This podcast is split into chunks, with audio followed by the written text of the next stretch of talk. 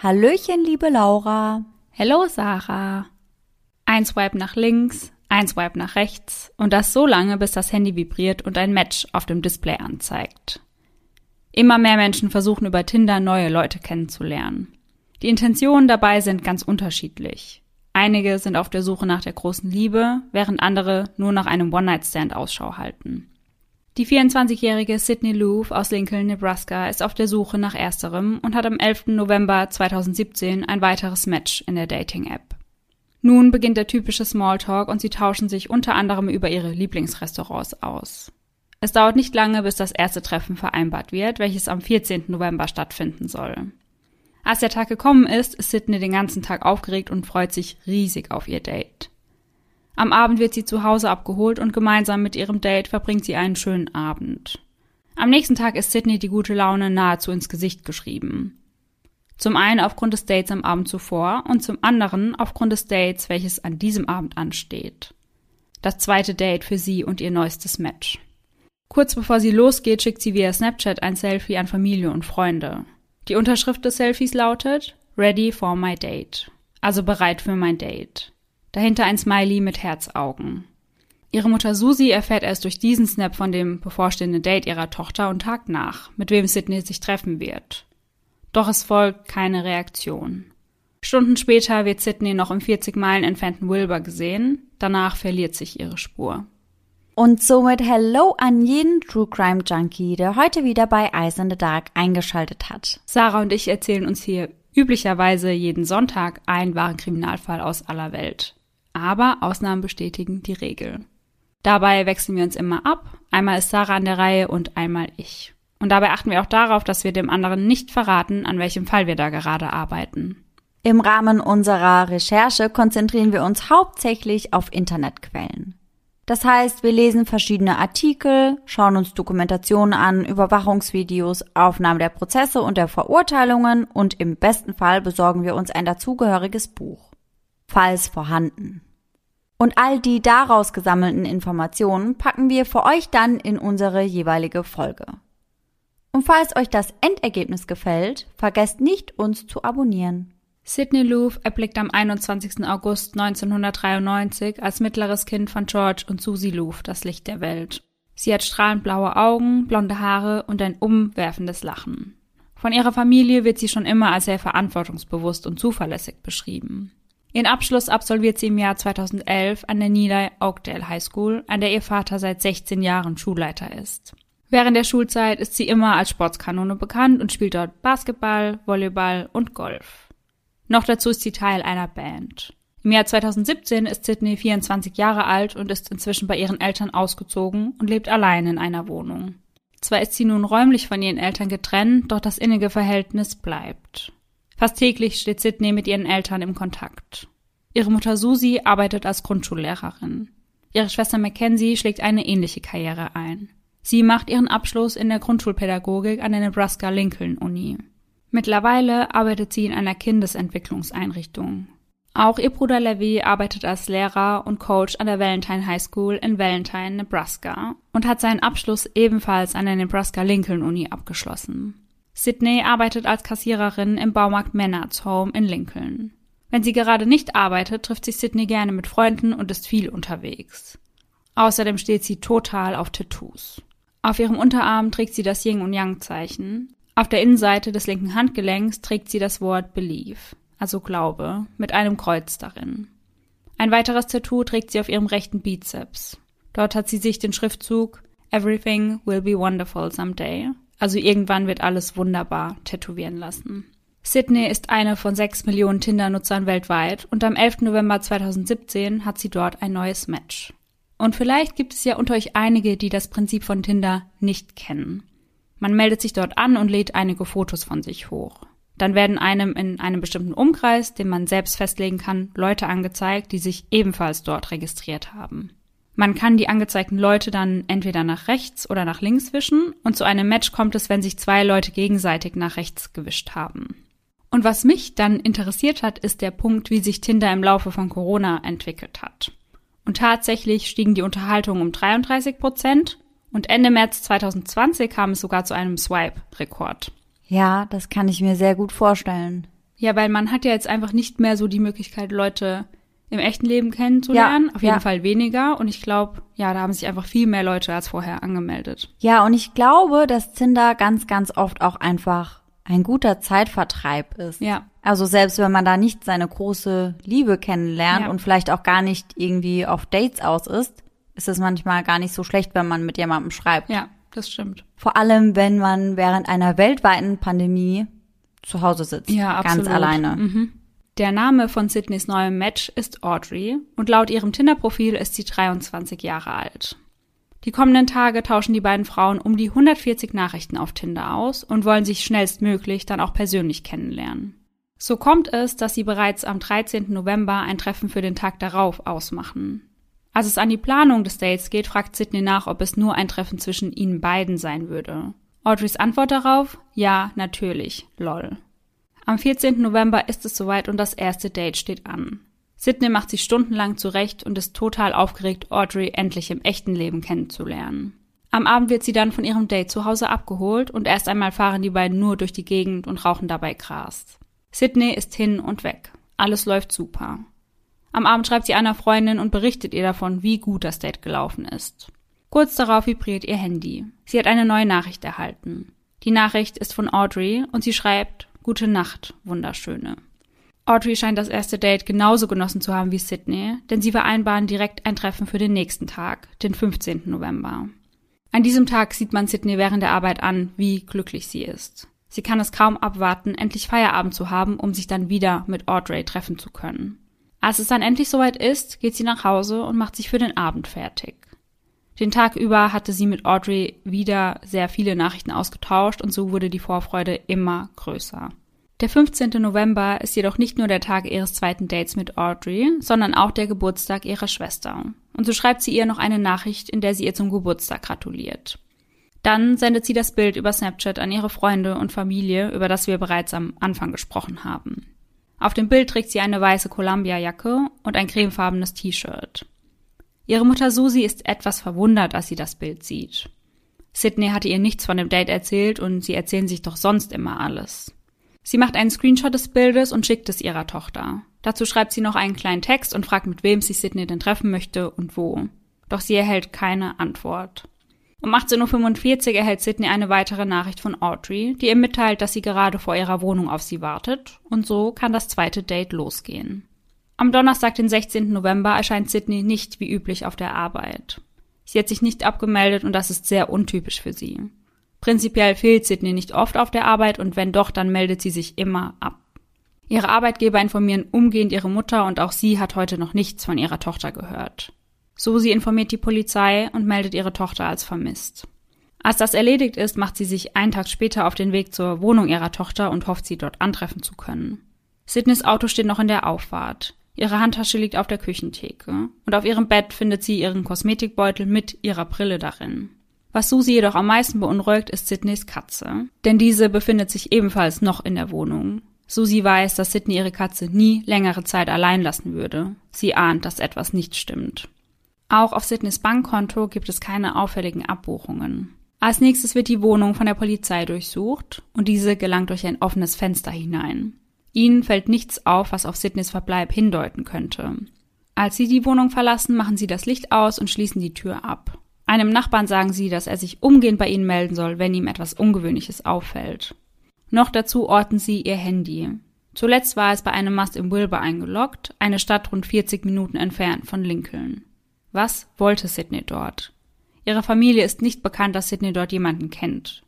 Doch dem Beamten kommt die Stadt Wilbur durchaus bekannt vor. Am 16. November hatte sich ein besorgter Nachbar gemeldet, der einen starken Bleichgeruch aus der Wohnung neben seiner wahrgenommen hatte. Am 19. November wird genau diese Wohnung durchsucht. Eine Kellerwohnung. Dort finden sie 3 Flaschen Bleichmittel, von denen 2 komplett leer sind. Scheinbar wurden damit die Wände gereinigt. Am 22. November wird eine Kerzenlichtmahnwache in Lincoln für Sydney abgehalten. Ihre Eltern entscheiden sich gegen eine Teilnahme, für sie ist das alles zu viel. Die Menschen an diesem Abend halten sich an den Händen und beten. Beten für Sydney, dass sie gut zurück nach Hause kommt.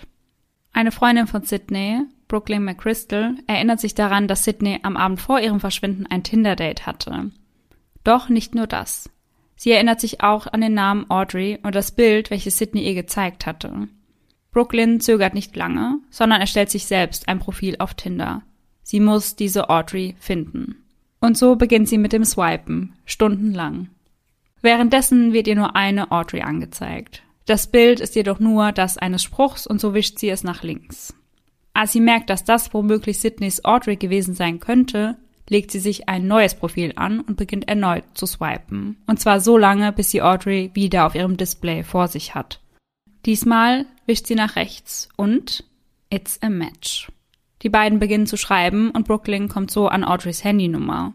Umgehend gibt sie die Nummer an die Polizei. Genauer gesagt an Cameron Cleland, ein Ermittler des Lincoln Police Department.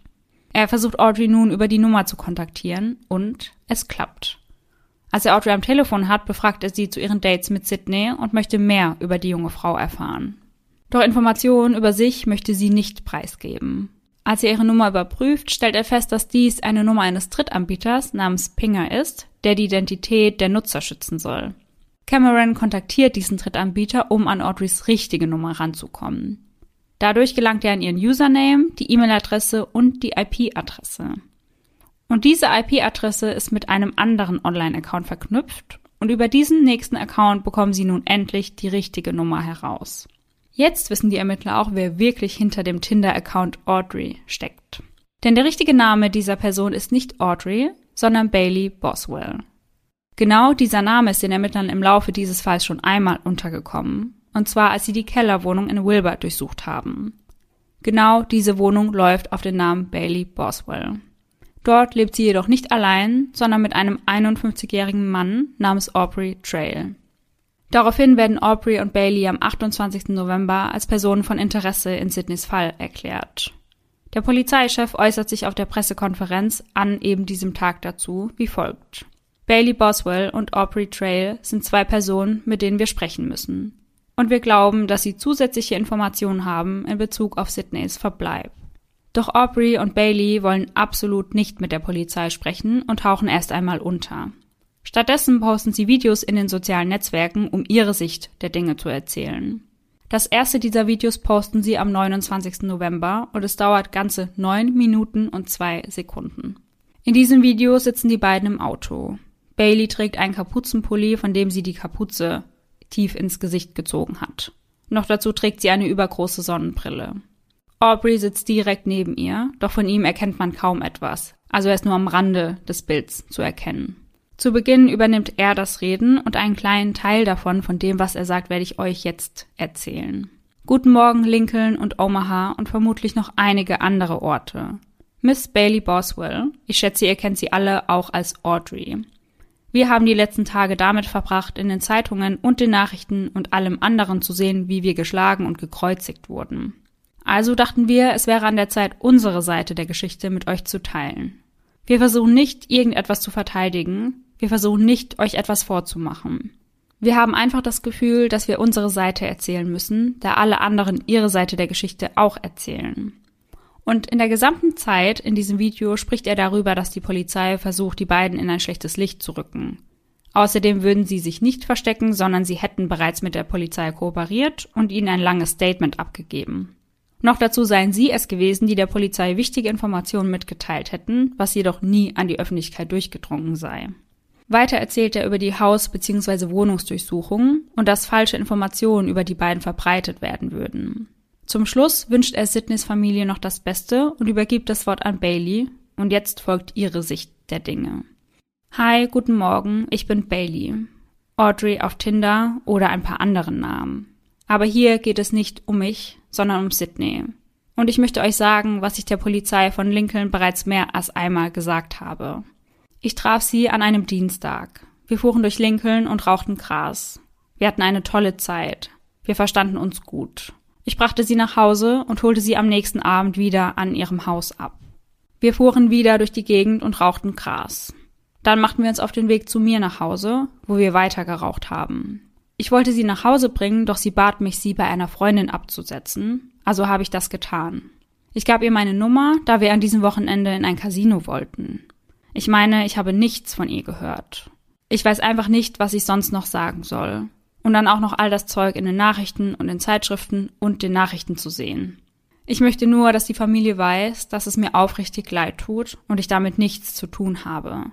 Ich hoffe, dass Sydney sehr bald gefunden wird. Sie ist ein süßes, erstaunliches Mädchen. Am Ende sagen beide dann noch einmal, dass sie Sydney und ihrer Familie nur das Beste wünschen und richten sich dann an die Polizei und sagen, fickt euch, und halten den Mittelfinger in die Kamera. Dann ist das Video vorbei. Alles in allem stellen sie sich also als Opfer der ganzen Geschichte dar. Nur einen Tag später, am 30.11., postet Aubrey ein weiteres Video, in dem nur er selbst zu sehen ist und auch nur er selbst spricht. Dieses Video ist sogar noch länger als das erste und geht 11 Minuten und 21 Sekunden. Diesmal spricht er darüber, dass er zwar kriminell sei, jedoch nie einer Frau wehtun könne und das auch noch nie getan habe. Er erzählt davon, dass er und Bailey eine Woche Besuch einer jungen Frau hatten. Allerdings habe die Polizei sie immer und immer wieder kontaktiert, um ihr zu sagen, dass sie in Gefahr sei. Und daraufhin haben die beiden sie am 22. November wieder nach Hause gebracht. Als nächstes geht er auf die Anschuldigungen ein, er sei pädophil. Denn dazu sagt er, nein, ich mag Erwachsene. Ich mag Frauen in den 20ern, 30ern. Wer klagt mich dafür an? Ich bin ein alter, geiler Sack. Was soll's, nennt mich aber nicht pädophil. Was ich mich jetzt gefragt habe, vielleicht kannst du mir das beantworten. In welchem Verhältnis stehen Bailey und Aubrey denn zueinander? Also da wird in den Quellen ein bisschen drüber diskutiert. Also in einigen Quellen heißt es, sie seien nur Mitbewohner, also hätten keine richtige Beziehung. Aber in anderen Quellen werden sie als Paar betitelt. Okay, alles klar. Und wie kommen die beiden jetzt darauf, dass die Polizei ihnen etwas anhängen möchte? Also Aubrey sagt ja selbst, dass er kriminell ist. Und er saß auch schon einige Male im Gefängnis wegen Diebstahl, Raub, so etwas. Ja. Und er schiebt es halt auf die Schiene, so ja, nur weil ich einmal was gemacht habe, wollt ihr mir jetzt noch was anhängen. Ja gut, aber Diebstahl oder Raub ist ja ein ganz anderes Verbrechen als das, was die Polizei ihn jetzt angeblich anhängen möchte. Ja, absolut. Und genau aus diesem Grund hat er auch dieses zweite Video hochgeladen, um genau darauf einzugehen. Okay. In der Zwischenzeit geht die Suche nach Sydney weiter und es wird eine Facebook-Seite, Findet Sydney Loofe, gegründet, die schnell die 15.000 Abonnenten knackt. Ihre Familie schreibt dort: Wir versuchen, unsere Tochter Sydney seit Mittwochabend zu kontaktieren. Sie ging an diesem Abend auf ein Date und könnte womöglich in der Wilbur-Gegend gewesen sein. Ihr Handy wurde ausgeschaltet oder hat keinen Akku mehr. Also versucht nicht, sie zu kontaktieren. Sollte irgendjemand Informationen haben oder sie seitdem gesehen haben, kontaktiert uns bitte. Bitte betet für ihre sichere Heimkehr. Noch dazu wird eine Spendenkampagne ins Leben gerufen, mit der die Familie Geld sammeln will, um so die Suche nach ihr finanzieren zu können. Nach 5 Tagen kommen bereits $3.000 zusammen. Das Ziel sind $30.000. Am 30. November werden Aubrey und Bailey in einem Hotel nahe Branson, Missouri, ausfindig gemacht und festgenommen. Und am 4. Dezember wird die Hoffnung, dass Sydney lebend nach Hause kommt, im Keim erstickt.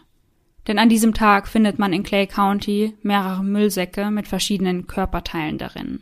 Insgesamt stellt die Polizei 13 Körperteile sicher. Anhand der Tattoos kann schnell festgestellt werden, dass es sich dabei um die vermisste Sydney Loofe handeln muss.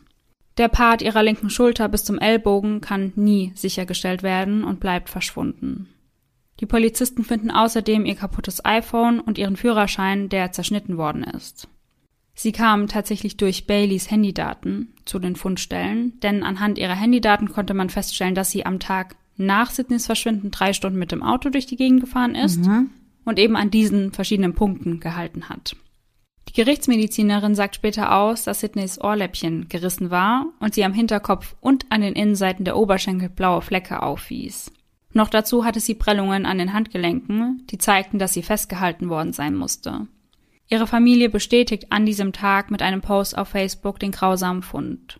Währenddessen versucht die Polizei, weitere Beweise gegen Aubrey und Bailey zu finden. Auf einer Aufnahme eines Überwachungsvideos von Sydneys Arbeitsplatz werden sie fündig. Die Aufnahme stammt vom 15. November, also der Tag des zweiten Dates. Darauf zu erkennen Aubrey und Bailey, wie sie um 10.35 Uhr eine Säge, eine Zange, eine Heckenschere und eine Abdeckplane erwerben. Nur 4 Minuten nachdem Sydney in den Laden ging, um ihre Schicht zu beginnen. Und an einer Stelle laufen sich Aubrey und Sydney sogar über den Weg, aus einiger Entfernung, aber die beiden schauen sich nicht an und grüßen sich auch nicht. Also scheinbar kannten die beiden sich zu diesem Zeitpunkt noch nicht. Was mittels der Handydaten noch festgestellt werden kann, ist, dass Bailey sich auf dem Parkplatz vor Sydneys Arbeitsplatz aufgehalten hat, während sie ihre Nachrichten verschickte. Aber sprechen wir an dieser Stelle einmal über die beiden Verdächtigen. Wer sind sie überhaupt? Aubrey Trail stammt aus Iowa und ist der Polizei schon lange bekannt. 1999 wurde er aufgrund von Raub zu einer Gefängnisstrafe verurteilt, die er im Jahr 2005 abgesessen hatte. Schon zuvor hatte er in einem Gefängnis in Nebraska wegen Fälschung eines Schecks eingesessen. Bailey wächst ebenfalls in Iowa auf und war früher in der Schule für ihr sportliches Talent und ihre guten Leistungen bekannt. Als sie in die falschen Kreise kam, rutschte sie immer weiter ab. Noch dazu verlor sie ihren Vater in den 90ern, als dieser von einem Meth-Dealer getötet wurde. Gemeinsam sollen die beiden Dutzende Leute über den Tisch gezogen haben, indem sie falsche Schecks ausfüllten. Die Anklage in diesem Fall lautet nun Mord ersten Grades und unsachgemäße Entsorgung menschlicher Überreste. Obwohl Aubrey sich so lange für deren Unschuld stark gemacht hat, bekennt er sich im Januar 2018 für Mord ersten Grades schuldig. Allerdings sei das Ganze ein Unfall gewesen. Gegen 4 Uhr morgens hätte er Sydney während des Gruppensex mit 2 anderen Frauen versehentlich erwürgt. Zu diesem Zeitpunkt hatte Sydney ein Verlängerungskabel um den Hals gewickelt. Er selbst fordert für sich die Todesstrafe, denn es sei Auge um Auge. Im Prozess, welcher im Juni 2019 beginnt, spricht er darüber, dass er eine Art Unternehmen für Sexfantasien betreiben würde. Das heißt, Kunden zahlen ihm viel Geld für sexuelle Leistungen und die Mädchen, die sich darauf einlassen würden, würden Hunderte, ja sogar Tausende Dollar dafür bekommen. Bailey habe keine Mitschuld am Tod von Sydney. Sie sei nicht einmal mit im gleichen Raum gewesen, als sie starb. Sydney habe der sexuellen Handlung zugestimmt und außerdem zugestimmt, sich dabei filmen zu lassen und Geld dafür zu bekommen. Doch dann ändert er seine Aussage, sagt, das Ganze sei kein Sexunfall gewesen. Sydney sei durchgedreht, als sie von Baileys Lifestyle erfahren habe, und Aubrey musste dafür sorgen, dass sie niemandem davon erzählen würde. Beide hatten die Hoffnung gehabt, dass Sydney ihrem Sexring beitreten würde, doch das wollte Sydney nicht. Dann sagt er: Nichts, was ich hier sagen werde, wird ändern, was ich Sydney angetan habe. Ich werde nicht sagen, dass es mir leid tut, denn das wäre eine Beleidigung für sie nach dem, was ich ihnen angetan habe. Und ich werde nicht um Vergebung bitten, da ich nicht glaube, dass so etwas existiert. Dann fügt er noch hinzu, dass der Mord das Einzige sei, was er in seinem Leben bereuen würde. Aubrey verpasst den Großteil seines eigenen Prozesses, nachdem er sich im Gerichtssaal versucht hat, sich den Hals aufzuschneiden und dabei rief: Bailey ist unschuldig, ich verfluche euch alle. Umgehend wird er daraufhin in ein Krankenhaus gebracht. Und übrigens ist er der Meinung, andere Leute verfluchen zu können, weil er selbst ein Vampir sei, der Fliegen und Gedanken lesen könne. Okay, jetzt wird's ganz schön abgespaced. Absolut. Wow. Also damit habe ich nicht gerechnet. Ja. Und Prozesse in den USA werden ja meistens mitgefilmt. Mhm. Und als er eben angefangen hat, sich den Hals aufzuschneiden, hat der Richter sofort gesagt: Stopp die Kameras. Ja, ja, klar, auf jeden Fall.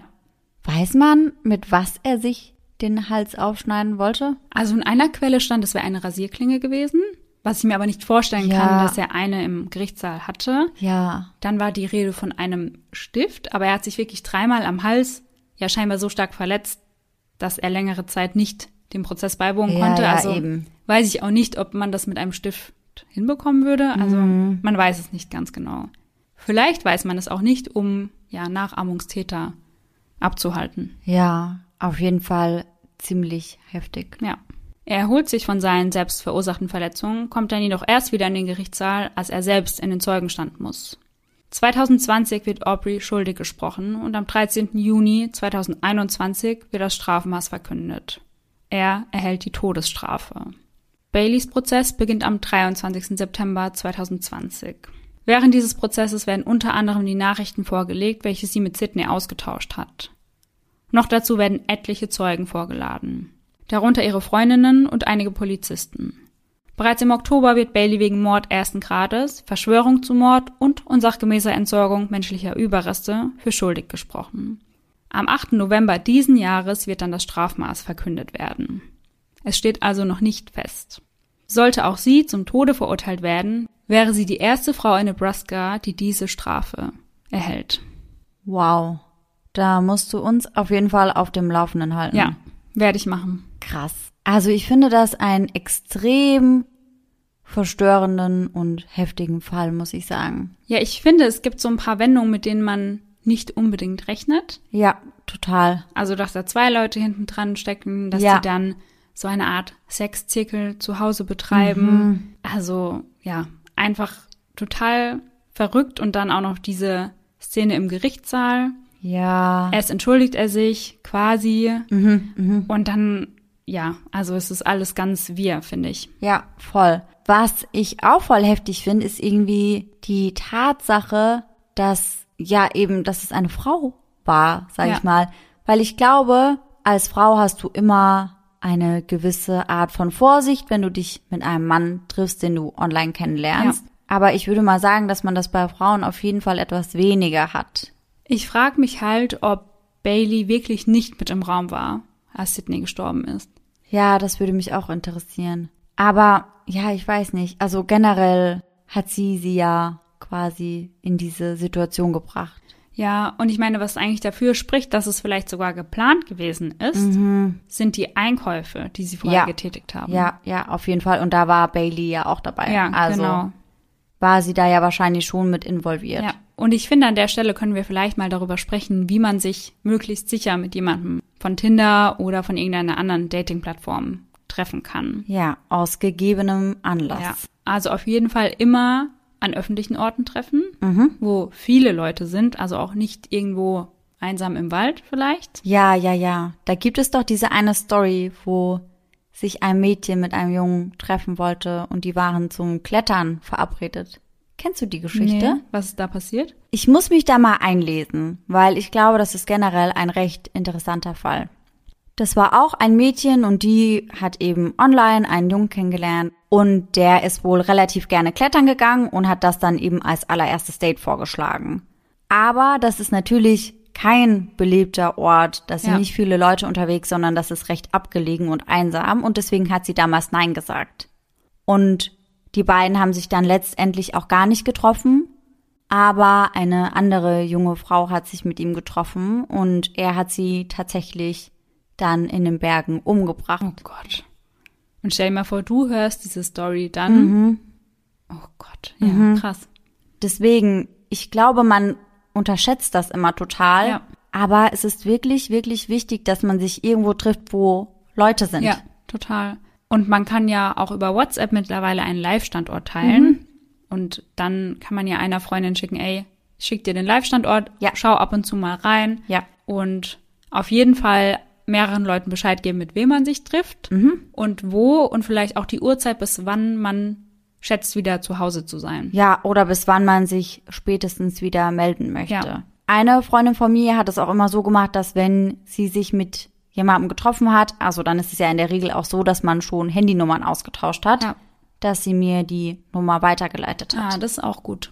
Ich will jetzt auch am Ende nochmal sagen, dass ich Dating-Apps auch eine super Sache finde. Also gerade in Zeiten von einer Pandemie hat man so eben die Möglichkeit, neue Leute kennenzulernen. Total. Man sollte aber trotzdem einfach vorsichtig sein. Ja, auf jeden Fall sehe ich auch so. Und ich meine, klar, die Wahrscheinlichkeit, dass ihr dort ein Mörder oder eine Mörderin trefft, die ist sehr, sehr, sehr gering, verschwindend gering. Aber das bringt euch natürlich nichts, wenn es trotzdem euch trifft. Ja, total. Und es muss ja nicht mal in so eine extreme Richtung gehen. Aber es gibt ja auch schon Dinge, die vor einem Mord passieren können, die eben ganz, ganz schlimm sind. Und deswegen, ja, denke ich, sollte man schon sehr vorsichtig sein. Also passt bitte gut auf euch auf. Und dann hoffen wir natürlich, dass ihr alle am Sonntag wieder mit dabei seid. Und bis dahin schöne Träume. Bis dann. Tschüss. Tschüssi.